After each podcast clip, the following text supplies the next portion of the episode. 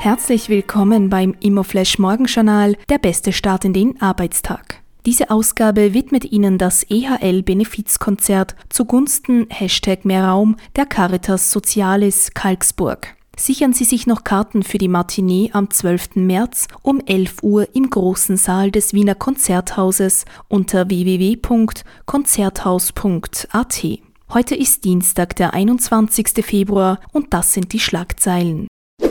Payuka zieht neue Investoren an. Die ABB Mobility hat in das Wiener PropTech Payuka investiert und eine Finanzierungsrunde aufgestellt. Das neu gewonnene Kapital soll der weiteren Expansion von Payuka in Deutschland dienen.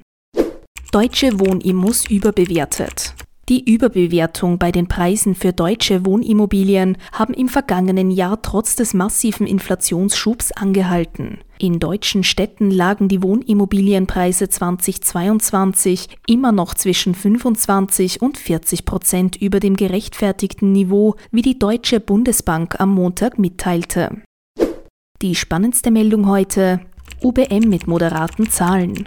Die UBM Development rechnet auf Basis der aktuellen Zahlen mit einem Gewinn vor Steuern von rund 30 bis 31 Millionen für das Geschäftsjahr 2022. Angesichts des andauernden Stillstandes am Transaktionsmarkt sei dies zwar ein respektables Ergebnis, liege aber hinter den Erwartungen. Hauptverantwortlich dafür seien Verzögerungen bei der Erteilung von Genehmigungen und Übergaben, mit denen bis zum Jahresende 2022 gerechnet wurde.